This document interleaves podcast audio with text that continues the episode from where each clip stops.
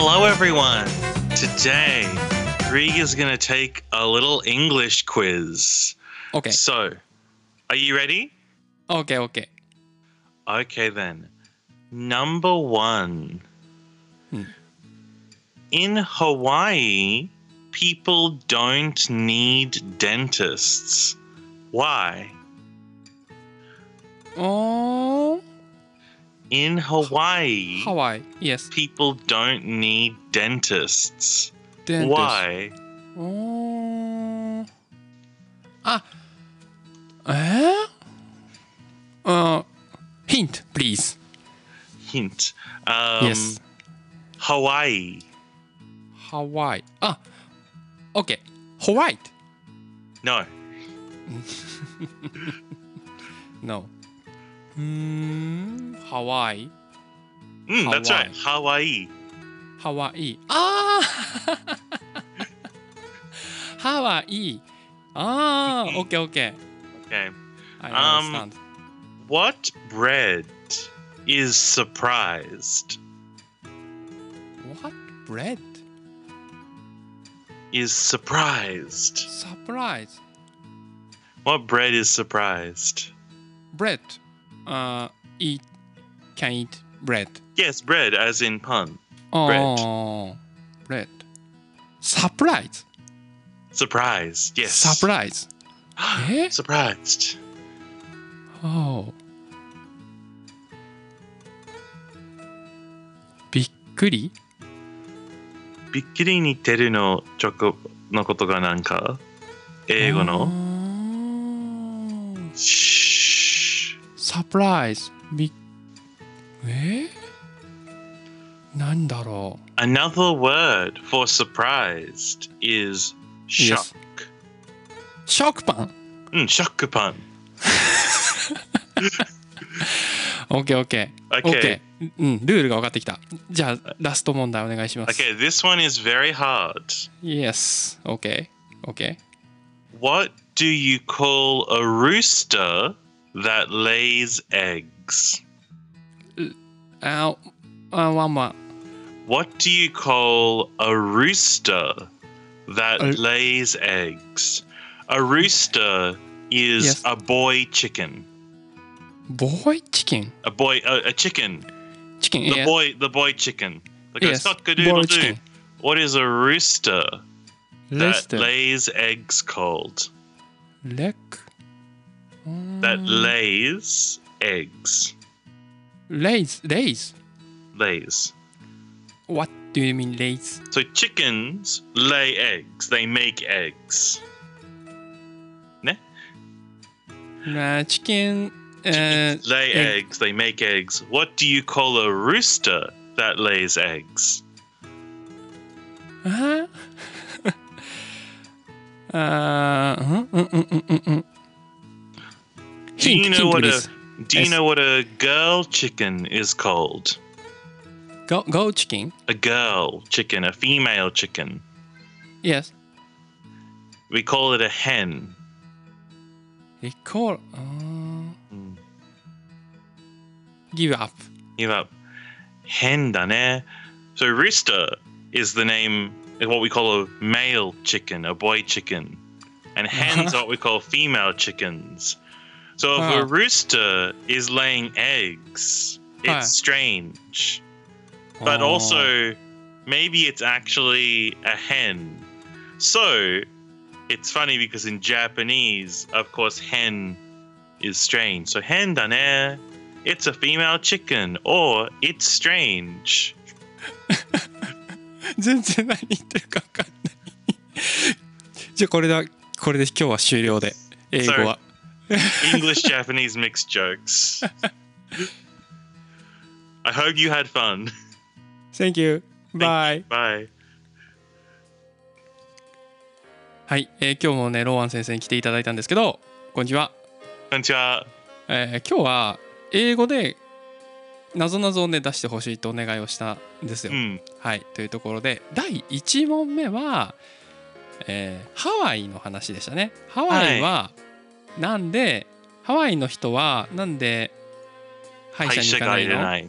うん、うん。答えはハワイだったんだね。うん、ハワイ。あのなんかさ英語の謎謎だと思ってたからさその英語になんか意味があるというかねそのハワイっていう単語に対してなんかその意味があるのかなと思ってホワイトとか言ったんだけど日本語だったね。まさかの日本語だったっていうことですね。え、すみません。全部がちょっとうん。うん日本語と英語使っての冗談です。いいよいいよ。分かった。ルールがその時分かったから。ハはいいってことね。うん、はい、そうです。OK です。で2問目は、えー食べれるあびっくりする食パンか。はい。びっくりする食パンじゃない。びっくり答えちゃった。なパンは、なんという、わわうんうんうん。そして、ショックパン。ショックパンねショックっていうのはショックってね英語うの、ん、I'm shocked.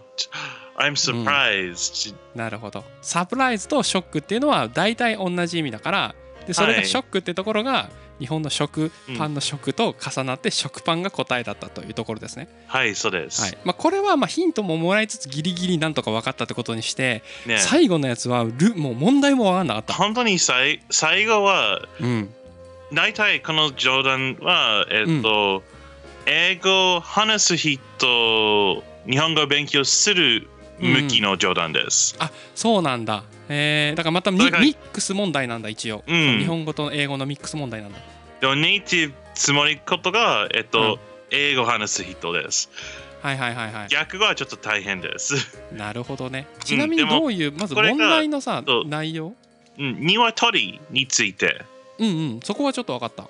英語で、卵の話だよね。えっと、男は、えっと、ルーストという。あうん、うん、穴は、えっと、変という。ほう。ルスタルスタと変ルースターと変。それ英語なの？うん。メンとウーメンじゃないの？な鳥、鶏にとして。あ鶏のオスはルスタって言うんだはい。で鶏のメスは変って言うんだ。はい、そうです。ほうほう。まずそういう前提があるのね。うん、いろいろな動物がそのことがあります。ほうほうほう。あそして、えっと、ルースターが卵出すのルースターが何という？ルスタが卵を出す。出す。何という？男のルースターがそれにとしておかしいかな？あそうか。メそしてスうん日本語の変と英語の変が両方答えが正しい。ルースターが卵出すの場合は分かった何という？あ日本語で？変だね。それがおかしいです。もちろんですね。英語で、ルストじゃない。変かな？なるほどなるほど分かった分かった、ねそうそういうのはんんうん面白いです。わかりました。あえっと、もう一回最初から説明すると、えっと、英語で、えっと、鶏のオスはルスタと言いますと。はい。で、鶏のメスはヘンと言いますと。で、はいルスタが卵を産んだ、これはどういうこと？はいと。いうことがまず問題で、それは変だよね。変っていうのは変、あの、だからメスが卵を産むから変、英語で言うと変が産んでる卵だよねっていう意味と、日本語のそれは変だよね、おかしいよねはいっ。ていう意味の変がかかっているっていう問題だったんだね。はい、そうです。めちゃくちゃ難しいね。覚えてるください。ルースターと変面白いです。これはだからそっかだから今ロアンが言ったように英語を勉強してて日本語英語がネイティブで日本語を学ぶとそこがなんかはいその友達があれば、うんその冗談が使ってください。なるほど。あなわかりました。ありがとうございます。勉強になりました。最後は本当難しかったね。はい、すいません。いえいえありがとうございます。ありがとうございました。じゃあまた明日。バイバーイ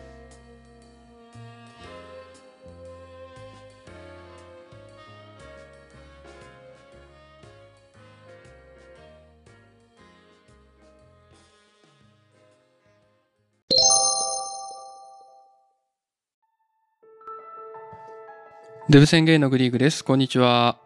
いつも聞いていただいている方ありがとうございます。今日は2021年の3月8日月曜日ですがいかがお過ごしでしょうか？今日はね、あんまりお天気が良くないですよね。なのでまた、あのーちょっと気分がね、憂鬱になったりしちゃいますけども。今朝方の私の体調なんですけどね、やっぱり天気が悪いと悪いですよね。本当に。なんかね、こう、憂鬱な気分になるんですよね。これ毎回言ってるんですけどね。うん。大体なんか天気が悪いと憂鬱になりますよねって言ってるような気がしますけど、雨だから嫌だとかじゃなくて、これも毎回言ってるんですけど、低気圧のせいですよね。うん、本当にね、なんか、こう、意欲がね、全体的なね、意欲がね、なくなるんですよね。すべてにおいて、すべての作業においてね、うん、やる気がなくなるというか、そんな日でございますが、いかがお過ごしでしょうか。私ね、最近ね、欲しいものがありまして、まあ、と言ってもね、欲しいものなんてね、そんな、キリがない話なんですけどね。うん。今日は、あの、私の最近の悩みがね、まずね、ございまして、あの、腰が痛いんですよね。うん。これはね、もう原因は分かってるんですよ。椅子なんですよね。椅子に座りすぎ問題なんですよね。もうここ、要はあの去年のね、3月ぐらいからコロナで自粛になってね、家にいることがまず多くなりましたよね。でさらに、あのテレワーク、がね、メインになって、本当にずっと座ってるんですよね。座ってる以外ヨガしてるって感じなんですよね。私の生活としては。その、ポッドキャストを撮ってる時も、あの、椅子に座ってますよね。で、テレワークで仕事してる時も椅子に座ってますと。もうほんと椅子なんですよ。椅子、ヨガ、寝るみたいな、その、その体勢しかしてないみたいな、そんな感じなんですけどね。うん、で、私ね、今使ってるのが、えーっとね、デュオっていうね、椅子なんですけど、これね、あの、ゲームセンター CX っていうね、あの、テレビ番組があるんですけど、スカパーでしかやってないのかなうん。ゲーム実況ですよ。あの、良い子の有野課長っていうの、有野さんがね、やられてるやつなんです。だいぶ昔からやってるやつなんですけどね。あの椅子がね、いいなと思って調べたらね、うん、それだったんですけど、うん、それを5年前ぐらいにね、買って使ってるんですけど、まあ、へたれてきてるのかわかんないですけどね、私のね、体に合わないのかわかんないですけど、最近ね、座ってるとね、痛くなってくるんですよね。うん、なんか座り方の問題なのか、椅子のそのへたりなのかがわかんないんですけど、というところでね、椅子が欲しいななんてね、最近思ってるんですよね。うんで、どんな椅子がいいかなっていうふうにね、調べていると、まあ、ある程度ね、いいのがいいかなと思ってるんですよ。その、長いことね、長いことお付き合いするものなので、そんな安いものを買ってしまうとね、壊れてしまったりとか、より体の調子が悪くなっても嫌なのでね、えーある程度のものをどうかなっていろいろね、YouTube でね、検索してみるとね、1個見つけたんですよね。えーアーロンチェアって知ってます？アーロンチェアっていうね、椅子がね、まあ、いいというか、うん、あのー作業にはね、すごいいいですよ、みたいな。というか、まあ、その、このアーロンチェアってワードがものすごい出てきたんですよ。良しも悪しも。良しも悪しもいっぱい出てきてね。どんなものなのかなってね、調べてみるとね、まずね、びっくりしたのが、値段ですね。値段がすごい高いんですね。その見た目はね、ほんと普通のオフィスチェアなんですよね。なんかメッシュになってて、うんと素材もなんか別にそんななんか高級なものではなさそうなのに、この値段が20万ぐらいするんですよね。うん。20万の椅子ってなかなかっすよね、本当に。あの、なんか、例えば、革張りとかね、本革張りとか、そういうなんか社長椅子みたいのだったら、なんとなくイメージは湧くんですよ。まあまあまあまあ、そういうのもあるかもねってなるんですけど、見た目かなり普通のオフィスチェアなんですよね。うん、だから、何がすごいのかなっていうのは、いろ、まあ、確かに機能はね、ロッキングというかね、その、ここの角度が変わりますよとか、まあ、いろいろ書かれてるんですけど、まあ、それはね、このね、私の3万円台のね、デュオでもね、ありますから、どんな風に違うのかなっていうのはね、最近ね、興味湧いておりまして、うん、まあ、買わないとは思うんですけど、うん、なんか、もしね、使ってる方がね、いらっしゃったら、ぜひね、どんなものかをね、教えていただきたいな、なんて思っております。はい。というところで、今日は、今日はね、短いんですけど、こんな感じで、今日はね、あの、椅子に座らずにね、立ってやっておりまして、実は。はい。あの、腰が痛すぎるので、あの、最近ね、私、立って作業をしております。立って編集作業とかね、立ってマイクをね、使って、ん？立ってマイクを持って、今話している状態なんですね。誰もいないのになんかこう、なんかこう、教団の前に立って話してる感じになってるんですけど、そういう風なスタイルでやらせておりますので、ちょっと腕が疲れてきたので、今日はこの辺で失礼させていただきたいと思います。それではまた明日。バイバーイ。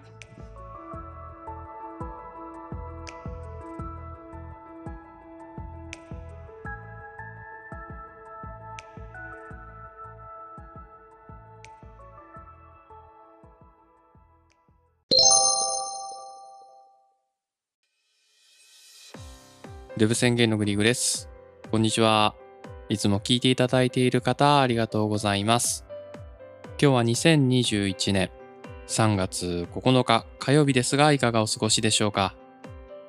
今日はですね、あの、私ね、まあ、デブ宣ゲイでやってるんですけど、あの、カミングアウトをね、してないんですよ。うん。あの、人にね、全然気兼ねなく言う人もいれば、まあ、私みたいにね、言わないって人もいるんですけど、まあ、なんでね、そもそもね、言わないかっていうと、別にそんなね、深い意味もないんですよ。めんどくさいなっていう、なんか説明したりとか、するのが、めんどくさくてやってないっていう。うん。だまあ、もしバレちゃっても、ああ、そうなんですよねっていうぐらいではあるんですけど、もうバレたくなくて仕方がないってほどでもないけど、そもそも話を膨らますつもりもないみたいな、そんな程度なんですけどね。今日はそんな私がですね、あの、カミングアウトしてなくて困ることについて雑にお話しさせていただければいいかななんて思います。よろしくお願いします。えっとね、大体困るのが雑談なんですよね。雑談といってもそこまで仲が良くないレベルの人との雑談です。最近あったのがですね、こんなことがありました。語り口調みたいになってますけど。グリーグさんって休日何されてるんですか？ってね、質問されたんですよ。これって正直に答えるとね、あの、あ、最近だと、ポッドキャストを収録して編集してることが多いですねってなるんですよね。で、そうすると、その会話の流れとしてね、え、どんな内容やられてるんですか？とか、で、聞かざるを得ないじゃないですか。もしね、興味なかったとしても。あ、そうなんですかって、多分その流れ、話の流れって終わらないじゃないですか。どんなこと、どんな内容をやってるんですかああ、デブ宣言の書簡っていうチャンネル名でみたいな感じで、あの、自動で、自動カミングアウトみたいになっちゃうじゃないですか。うん。なので、その休日何されてるんですかって聞いた瞬間にね、それがパッと思いつくけど、それを取り消して、別の話題を振らなきゃいけないので、圧倒的に返信が遅くなるんですよね。その、まあ、なんていうんですか、1秒、1秒、2秒ぐらい。うん、だから、あの、話し下手というかさ、うん、その、なんか一個かまさなきゃいけないっていうのがね、ありますよね。その、ほん、その、本当のその、ほん素直にこうパッと言えないというか、うん、そういうねデメリットがねあるんですよねだからその時もねあーって考えてうーん最近はテレビとかですかねみたいな意味わかんない回答しちゃって、え、テレビですか？つって。どんなの見るんですか？ってしまったと思って。あ、テレビというか、まあ、ネットフリックスですね、みたいな。どうにかね、自分の話せる話題にこう、あのー、スワイプというかね、うん、シフトチェンジできたから良かったんですけど、あんまり変なこと言うとね、あのそれに対して突っ込まれて、で、なんかそれもちゃんと返せなくて、あ、この人あんまおしゃべりできないのかな、あんまりおしゃべり私としたくないのかな、なんて思われてしまうことが結構ありますね。だからその、そこに全部をさらけ出さないように話すために、なんかワンテンポ遅れてどもっちゃったりとか、そういうことがね、結構あったりしますね。前もね、どこかでお話ししたと思うんですけど、彼女さんいるんですか？とか、うん、あの、言われる話とかに対して、ああ、今いないんですよって言って、え、どのぐらいいないんですか？彼女一人もいないですっていうのも逆に変かなみたいな。なんか変に思われないようにするために、ちょっと創作をしなきゃいけないじゃないですか。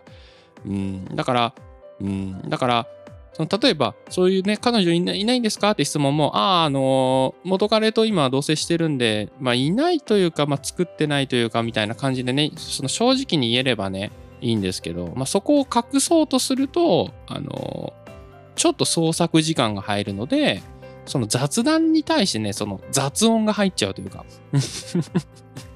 ちょっとわざと言い方ね、複雑にしちゃいましたけど、その雑談を相手としてるのに、こっちはね、ただ雑談をしてるだけなんですけど、私はね、割とこう、考えながらやらなきゃいけないというか、そのなんか、創作活動、創作活動っつったらさ、あの、いい言い方なんですけど、要は嘘つきながら話してるわけなので、うん、そこがね、あの、結構大変で、時にはその、歯切れが悪かったりね、なんかめんどくさそうな態度というか、なんかボゾボゾっていうかさ、うん、そういう態度を取っちゃったりするのがあってあのあおしゃべり嫌なのかなみたいに相手に思わせてしまうっていうのが結構デメリットではありますよね。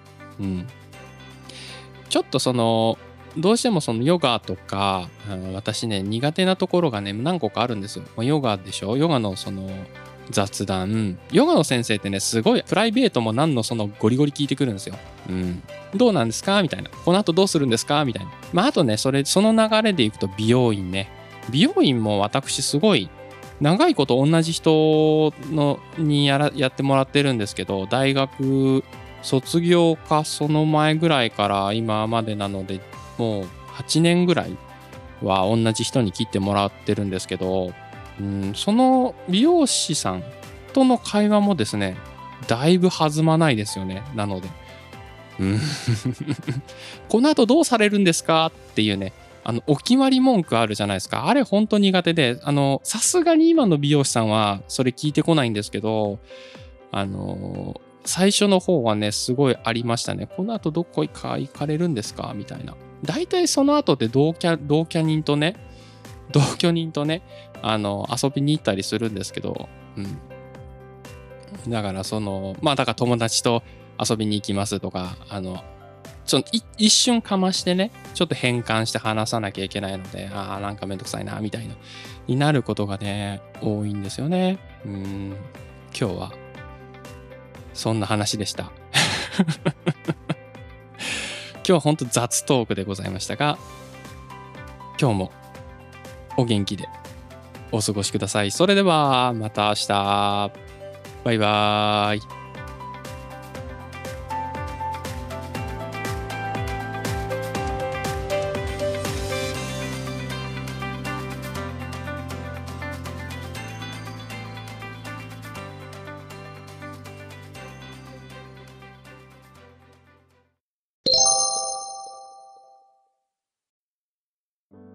デブ宣言のグリーグです。こんにちは。いつも聞いていただいている方、ありがとうございます。今日はですね、私が、あの、ストーカーに会った時の話をさせていただきたいと思います。まあ、内容が内容ですので、あの、大丈夫な方はお付き合いください。私ですね、大学の1年生の時の話ですね。で、サークルの中で起きた話なんですけども、きっかけがございましてね。で、サークルの中で飲み会があったんですよ。とは言っても、そのサークル全部ではなくて、まあ、ちょっと仲の良い気の知れたメンバーというか、まあ、先輩も含めて、まあ、ある程度グループに分かれるじゃないですか。クラスの中でもこう、ちょっとつるむ人が出てくるみたいな、そんな仲間ですよね。その仲間内で、あの、飲み会をしていたところ、一人の先輩が、まあ、その連絡がありましてね。で、グリーグくんいるのみたいな感じで来た。そうです。で、いるよみたいな話で。あ、来ますか？みたいな。飲みに来たいのかなっていうふうに、そのね、先輩の、あの、男の人はね、勘違いというか、そういうふうに理解をして、いや、そういうわけじゃないんだよと。うん。飲みに行きたいわけじゃないんだけど、その飲みが終わったら、ここで待ってるから、あの、来てくれない？みたいな。まあ、そこはたまたま私のね、まあ、あの、住んでる駅だったんですよね。うん。で、あ、いいですよ、みたいな。私がね、その時は大学1年生ですし、相手の女性もそのサークルの先輩だったんですよね。うん。なんでまあ、まあ別になんか、その時は何にも考えてなかったですね。今思うとかなり怪しいじゃないですか。うん。どういうことってなるじゃないですか。か警戒心が、その当時はね、なかったんですよね。まだ本当にこう、大学デビューしたてで、なんかこう、何でも新しかったんですよね。だからそこも気兼ねなく、ああ、わかりましたみたいな感じでですね、行ったんですよ。で、まあ、地元の駅まで飲みが終わって、地元の駅に戻ってきました。私、一人暮らししてたので、そこの駅だったんですけどもね、そこの駅降りると先輩が、女性の先輩が待ってました。どうしたんですか？って言って、あ、とりあえず、歩きましょうって言って、なるほど、歩きましょうかっていう風にね、二人で歩いてたら、その先輩の手がね、ちょっとずつ触れて、自分の手をね、握ったんですよね。うん。で、あ、な、あれ、親って思ったんですけど、まあ、とりあえずね、これ私これ良くなかったかもしれないんですけど、気にせずにそのまま歩いてたんですよ。うん。で、で、そのまま手を繋いだまま、あの、サイゼリアに行きましてね。うん。サイゼリアに行って、で、どうしたんですか？って。まだね、私ね、ちょっとバカだったんですよね。あの、分かってなかったんですよ、その時も。ん？どういうことかな？みたいな。うん。なんで手繋いでくんのかな？ぐらいの。ちょっと、ウブというかね、まあ、そこまでの恋愛経験も全然ないですし、あのー、なんかそういう方面に疎かったっていうところも今となってはあったので、まあ、ズバッと聞いちゃったんですよね。どういうことですか？って聞いたらですね、あの、グリーグ君と付き合いたいみたいなことをね、言われまして、はい。で、なんかね、その時にね、私はそのデブ戦ゲイでやってるので、デブ戦ゲイでやってるというか、あの本物なので、どうしたもんかなって感じだったんですけどね。あ、すいません、みたいな。うん。ちょっと無理、無理です、みたいな感じで断っちゃったんですよ。うん。で、あ、じゃあ、勝った、みたいな感じで、じゃあ家までね、一緒に、そこの駅がね、その私も住んでるところだったし、その先輩も住んでるところだったんですよね。たまたま地元の駅が一緒だったって感じで。まあ大学生なんで、大体最寄りの駅って被ることが、まあ多いんですよ。うん。友達も同じとこだった人も多かったのでね。別にその、たまたまってわけでもないんですけど、じゃあ私の家まで一緒にお散歩をしてくれるみたいな感じで行たら、なんかそこまでね、彼女の、その女性女性の先輩のところまで行って、で、またね、要求が来たんですよ。じゃハグしてくれるって言われて。もうハグもしたんですよ。うん。で、そしたら、そハグした瞬間に、こう、なんていうのかな。ハグしてそのまま、こう、グーってこう離さない感じになって、お、お、なんかバックドロップかまされんのかなみたいになったんですよ。で、そんな感じになって、そのまま家に引きずり込まれそうになったんですよね。うん。あ、ですいません、すいません、みたいな。これね、だから、私男で相手の方が女だったからね、良かったんですけど、逆だったらね、危ないですよね。うん。本当危ないなって思いました。良くない。良くないとか、ちょっと、ちょっと犯罪の匂いがしちゃいますよね。それで無理やり引き連れたりしたら。まあ私は男だったんで力はあったんで、こう、割とかなり、割とというかかなり強い力で振りほどくことができたので、その場をね、退散することができたんですけども、はい。これがね、まずは最初の話でした。で、その後なんですけど、あの、結局サークルの先輩なので見かけちゃうんですよね。うん、だからその何回もね、そういうことが実際あって、で、時には私の帰る道とかにね、スタンバってて、あ、こん、こんにちは、みたいな。うん、こんにちはじゃないよ、みたいな感じなんですよ。もうそこに立ってくから。うん、なんかそういう感じで結構付きまとわれたりね、ずっとしてたんですよね。うん、結構その深刻だったので、あの、サークルの人にもね、相談したんですけど、まあ、これのね、言い方、私の説明が悪かったのかわかんないんですけど、あの、めちゃくちゃ嫌われちゃいましたね、その話をしたら。うん、モテ自慢だっつって、一周されて、えー、逆にみんなに嫌われる羽目になってしまったんですけどね。はい。ちょっと残念でした。で、結局ね、どういうふうに解決したかっていうと、もう時間が解決しただけなんですよね。その女の人にも新しい彼氏さんができたりとかして、もうそれまではまあ私はね、こう、のらりくらりじゃないけど、こう、避けながらね、ずっとね、え、生活しておりました。結構ね、そこの時はね、辛かったですね。その人からも避けなければいけないし、なんか、なんていうんですかね、その周りの人たちとかに相談しても、なんか、うざいな、みたいな。その話うざいみたいな感じで言われたりもしてしまったので、まあ、なんかね、気分いい話じゃないっすよね、確かにね。うん、っていうところだったので、なんか孤独な感じをちょっと過ごした時期がありました。はい、というところで、今日はそんな話でございました。それでは、また明日。バイバーイ。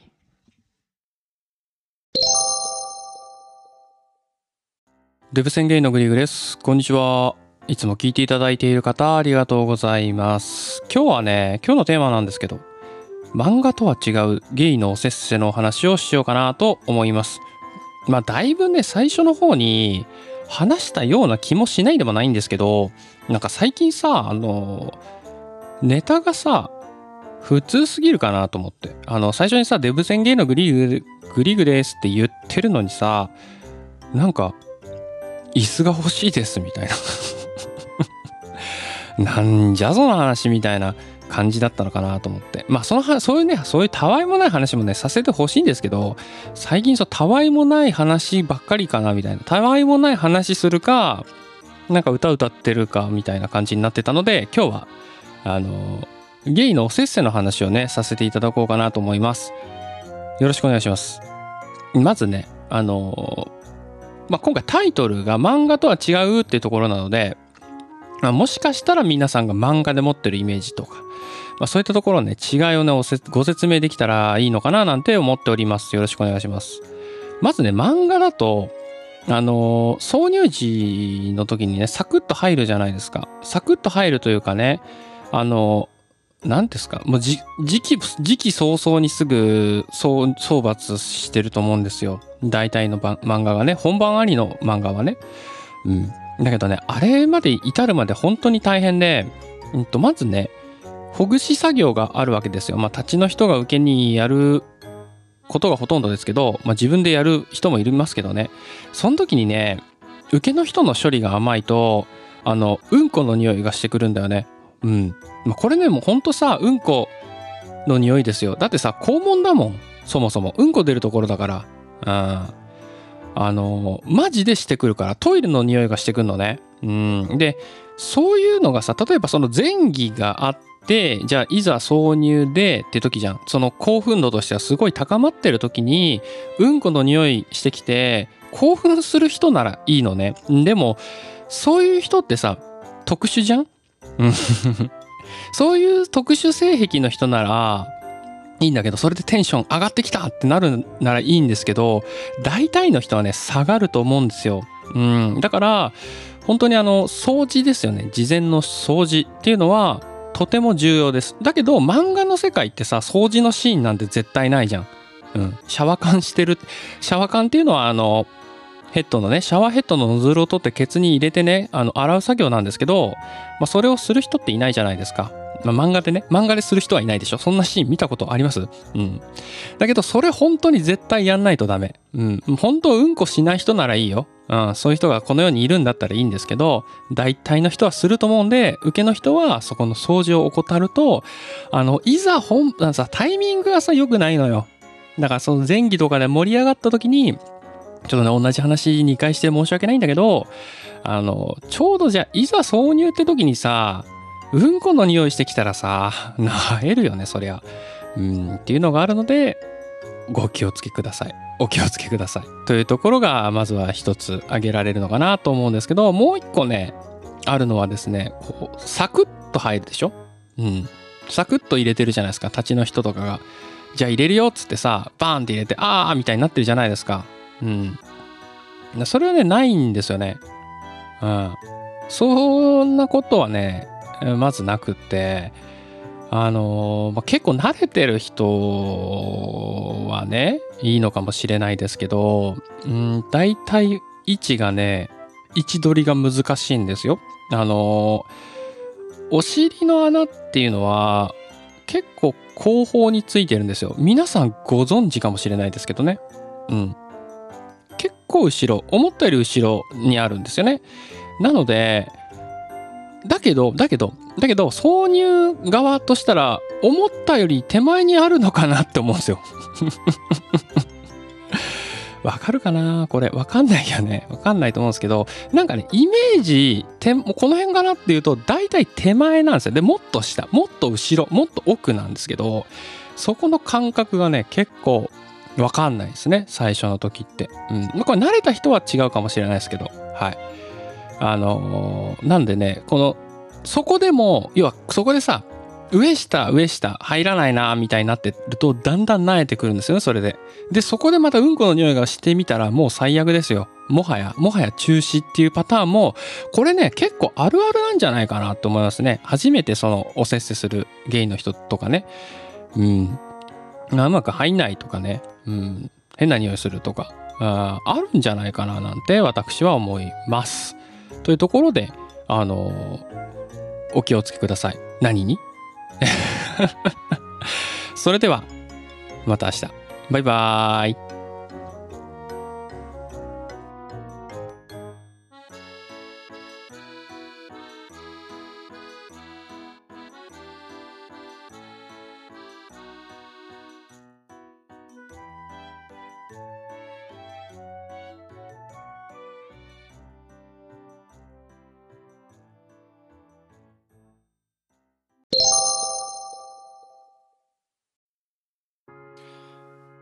デブ宣言のグリーグです。こんにちは。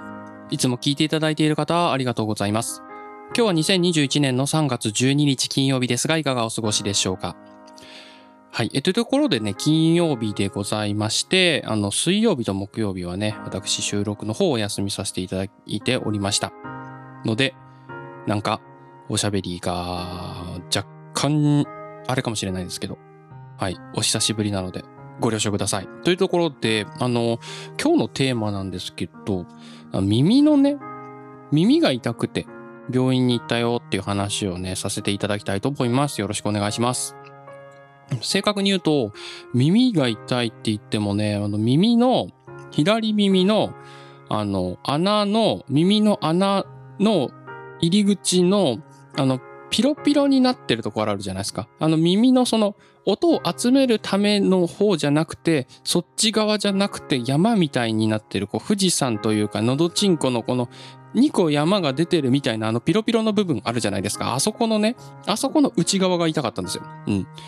はい。というところです。で、あの、痛いなみたいな感じになっててね。うん。で、病院に行くかずっと迷っていて、なんていうんですかね、痛いっっていうよりも、痛みはね、そこまででもなかったんですけど、正直。あの、かさぶたっぽくなっていて、うん、なんか気になったのでね、病院に行って参りました。えっ、と、どこに行こうかなってまず迷ったんですよ。耳鼻科かなみたいな。うん。でもなんか、耳鼻科っていうほど耳の中じゃないんですよ。要は中耳炎とか、本当に耳の奥の方だったら、なんか耳鼻科なのかなと思ったんですけど、表面だから皮膚科なのかなみたいな感じでですね、あの、語弊のある言い方を今からしますけど、私のね、おちんちんのね、あの、専門医、あの、いるんですけど、そう、違うよね。ごめんなさい、嘘なんですけど、あの、ちょっとアーカイブね、載せときますけど、おちんちんが痛くて病院に行ったことがあるんですけど、皮膚科にね。その時と同じ先生、おじいちゃんに見てもらおうと思って、同じ病院に行ってまいりました。はい。まあ、今回はね、余裕ですよ。なんせね、全然恥ずかしくない耳を見せることなんていつも見せてるから。もう意気揚々とね、病院に行きまして。はい。で、おじいちゃん先生にね、あのー今日はね、耳が痛いんですよ、つって。あ、どう、あ、じゃあ、じゃあ見見てみましょう、つって。はい。あの、で、見たら、なんかやっぱ炎症をね、起こしてるということなんだそうですよ、結局。でね、これね、原因ね、わかりました。原因は、あの、坊主のね、イヤホンですよ。坊主のイヤホンつけすぎだったんですよね。私ね、結構時間、長時間、四六時中、坊主のイヤホンをね、確かにつけて音楽聴いたり、ポッドキャスト聞いたり、そのポッドキャストの編集とかをするときもね、若干使ってたりもしたので、すごいね、長時間耳とこのゴムが接触してて、おそらくそれでね、炎症を起こしてしまったんだろうという結論に達しました。うん。そこまではね、良かったんですけども、まあ、その、その後にね、その先生が言われたのはね、あの、陰部の方はどうですか？って言われまして、はい。あの、あのあ、いや、もう、あの、お薬いただいて、あれ塗ったらね、あの、すぐ治りましたって言ったところ、やっぱね、あなんか、君は、多分肌がね、弱いんだろうね、みたいな。うん、だからその、そういったなんか、なんていうんですか、炎症しやすい多分体質だから、まあ気をつけてくださいっていうね、そんな話がありまして。うん、まあちょっといきなり出てきたんで、あの、かなりどもってしまいましたね。あ、あ、あ、つって。うん。まさかね、その、今回はそのテンション的にはさ、その耳だからさ、もう、なんていうの、全然恥ずかしくないテンションでいたのにさ、その話振られちゃったからさ、すっごいと思ってしまいました。はい。というところでね、その、また耳用のお薬というか、それをね、処方してもらって、えーつけて、まあ3日ぐらい経つんですけど、すっかりね、治りました。はい。もう痛みもないですし、その、なんていうんですかね、カサカサ感もね、なくなったので、いや、もうほんと素晴らしいなっていう、そんな今日はお話でございました。はい。それでは、今日も健やかにお元気でお過ごしください。それでは、さよなら。また明日。バイバーイ。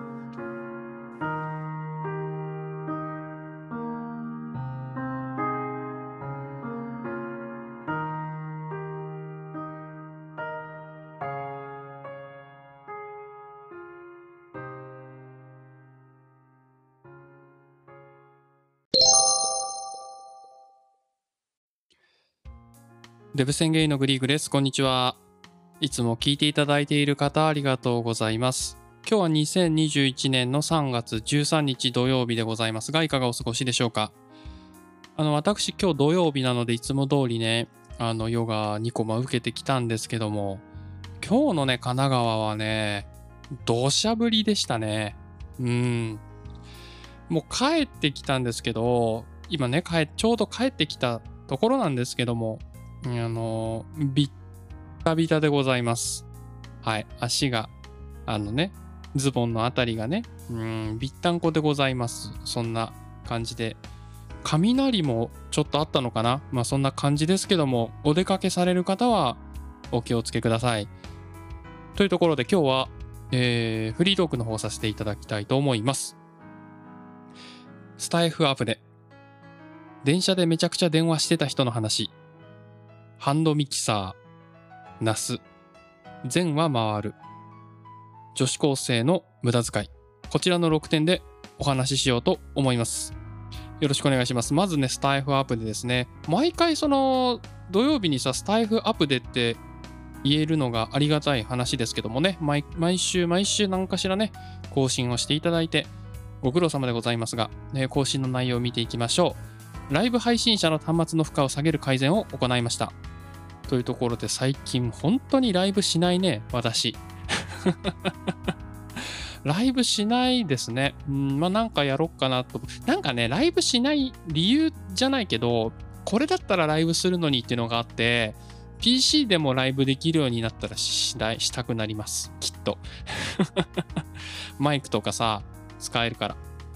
うん、PC 経由でできたらめっちゃ嬉しいななんて。PC から配信というかさ、あの投稿もしたいですもんね。うん、そんなことができたら超嬉しいです。なんかその、今ちょっと、全然今、今思いついたんですけど、そのライブに関してはね、他のなんか、ものもや、挑戦してみようかななんてね、うっすら思ってたりもします。最近じゃないんですけど、ツイキャスっていうのをね、知りました。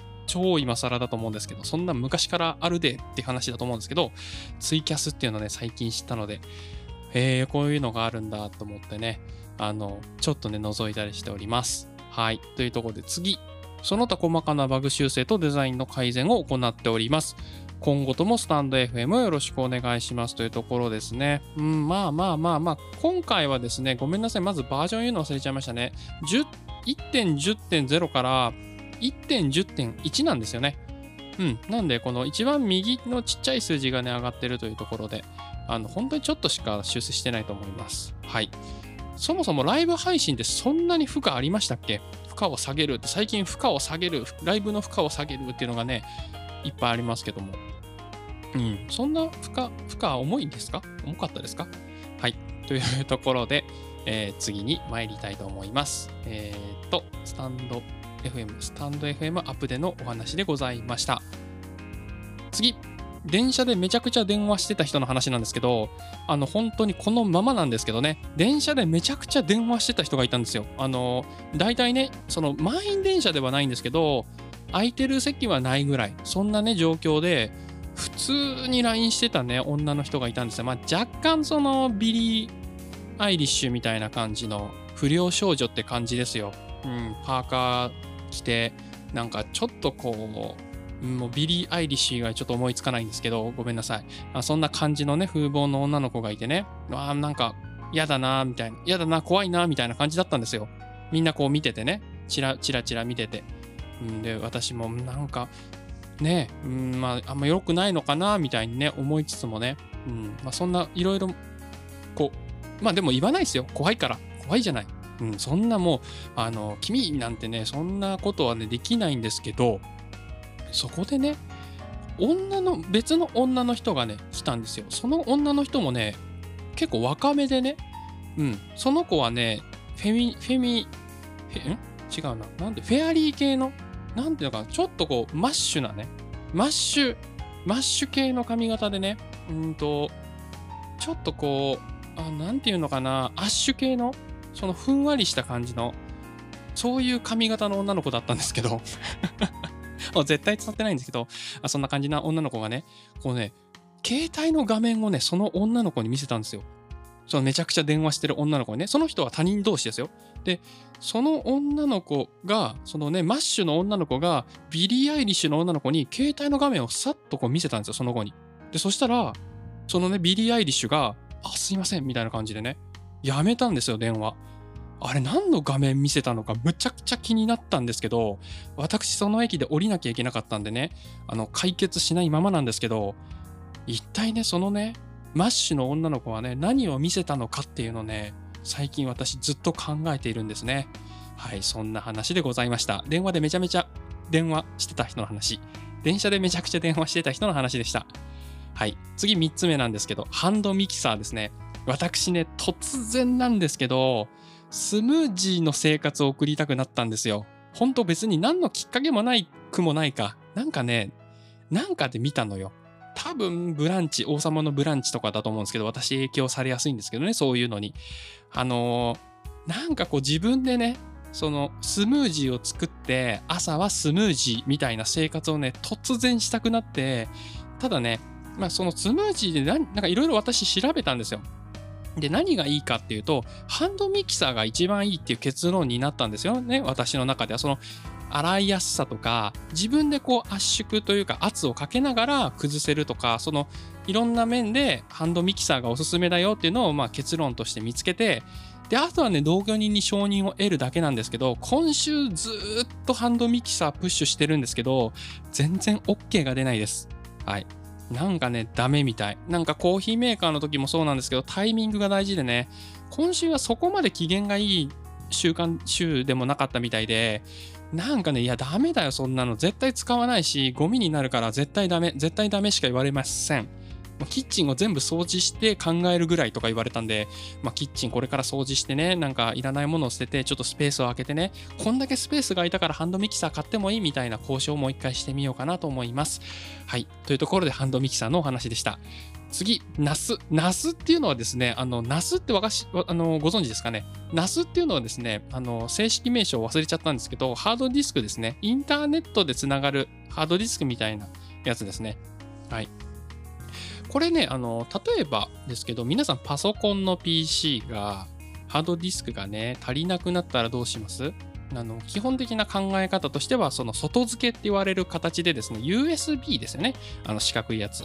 あれに挿してこう増設するなんて考え方もありますけど、これをですね、そのネットワークですね、その家の中のネットワークにつなげちゃおうっていうのが NAS でございます。